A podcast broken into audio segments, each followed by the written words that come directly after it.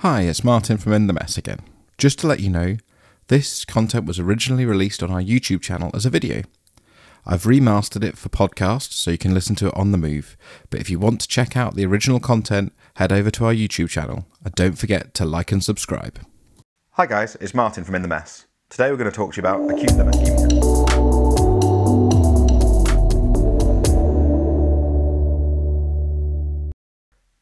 Acute limb ischemia is a rare but devastating pathology which presents when there's a sudden occlusion of a blood supply to a, to a limb, normally the leg, and this leads to a threatened limb which needs to be treated urgently. This is usually under a two week duration, as anything over a two, two week duration is classed as a critical limb ischemia and is managed very differently. Acute limb ischemia is normally caused by an embolic or a thrombotic event. Embolic events include AF, rupture of a plaque from uh, a AAA, or from a cardiac cause such as MI or arrhythmia. Thrombotic events include acute on chronic limb ischemia, knee dislocation from an intimal injury from where the knee is tearing against the popliteal artery, and a popliteal artery aneurysm occlusion.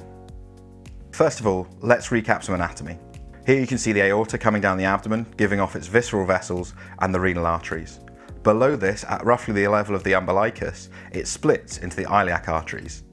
These then split into the internal and external iliac arteries, the internal iliac artery supplying the pelvis, and the external iliac artery becoming the common femoral artery as it com comes under the inguinal ligament. It then travels for a few centimetres as the common femoral before it gives off the profunda artery, which dives deep down into the thigh and supplies all the muscles of the thigh.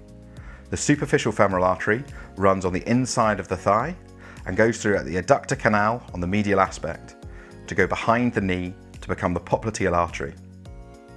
Below the knee, the popliteal artery gives off the anterior tibial artery, and then below that splits into the posterior tibial and peroneal arteries. These are where you'll get your foot pulses later on.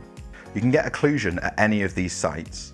However, there are some common areas that we need to think about. Most devastating is at the level of the aortic bifurcation, and this can create a saddle embolus which cuts off blood supply to the pelvis and both the lower limbs. This is life-threatening. Another area where you can get an occlusion is at the level of the inguinal ligament, where the external iliac artery becomes the common femoral artery. This is a common area and quite easy to treat, which we'll discuss later. Further down the leg, you can get occlusion at the popliteal artery, commonly due to a popliteal artery aneurysm, and more distal to that, which isn't very amenable to surgical treatment. Now let's talk about how you assess a patient with an acute limb ischemia. So first of all, you'll be called to see somebody with an acute limb ischemia normally presenting with pain, but this isn't always the case. You take a full history and examination of the patient. This should include significant vascular history such as recent MI, new onset AF, and also any history of peripheral arterial disease. And this will become important when we're talking about treatment plans later on. When examining the patient, you should take full peripheral pulses, this should include femoral, popliteal, dorsalis pedis and posterior tibial pulses. If any of these are absent, you should also then use a Doppler to assess for signals. If there are pulses absent, you may still get signals which would show that there is some blood flowing in that artery. We'll do another video talking about peripheral vascular examination and Doppler signals as it can get a bit complicated. Now we've done our examination and I've taken our history. We now need to put that together with the classical history of what is an acute limb ischemia. So you're looking for the six P's of an acute limb ischemia. They are pallor, pulselessness, paresthesia, paralysis, pain, and perishingly cold. Some of these may be present, some may not. It's uncommon to get all six. However, if you do, it's likely it's too late for that limb and the patient may be heading for an amputation. So we've made our provisional diagnosis of an acute limb ischemia. What next? Arrange a CT angiogram urgently.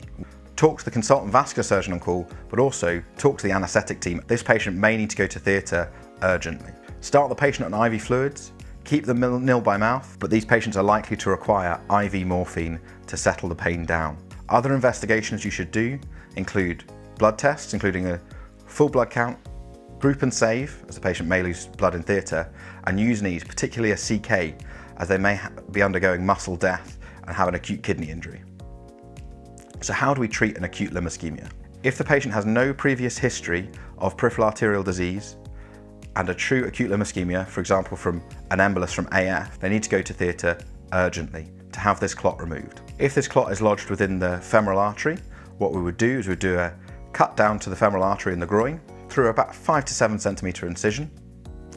We would control the artery, both inflow and outflow, make a hole in it, and then use a Fogarty catheter to pass beyond the clot, inflate a little balloon, and pull it back. It comes out as a nice wiggly worm. One of the most common metabolic consequences is a sudden hyperkalemia, causing cardiac instability. That's why at this moment in time, communication is everything. What next? This patient's leg has been without oxygen and blood for eight hours. What happens when muscle gets a new blood supply is it starts to swell. The damaged cells swell up and they're tightly confined within compartments of the lower leg. This can lead to a compartment syndrome. So quite often, the surgeons in theatre will make a decision to do fasciotomies.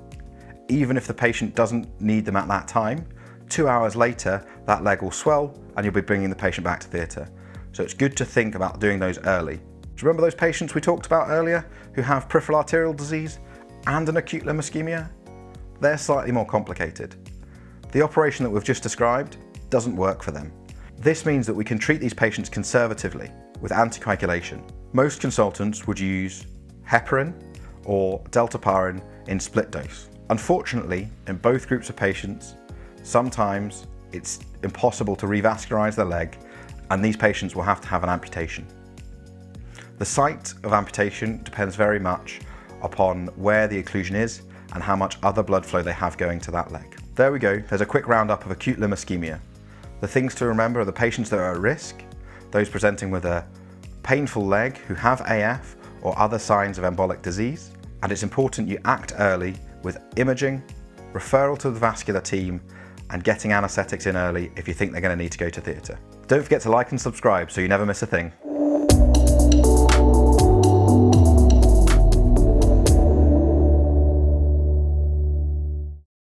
Thanks for listening to In the Mess podcasts. This video is intended for educational and entertainment purposes as a supplement to your formal medical education. It is not individual clinical advice and should not take precedence over your organisation policy or normal practice.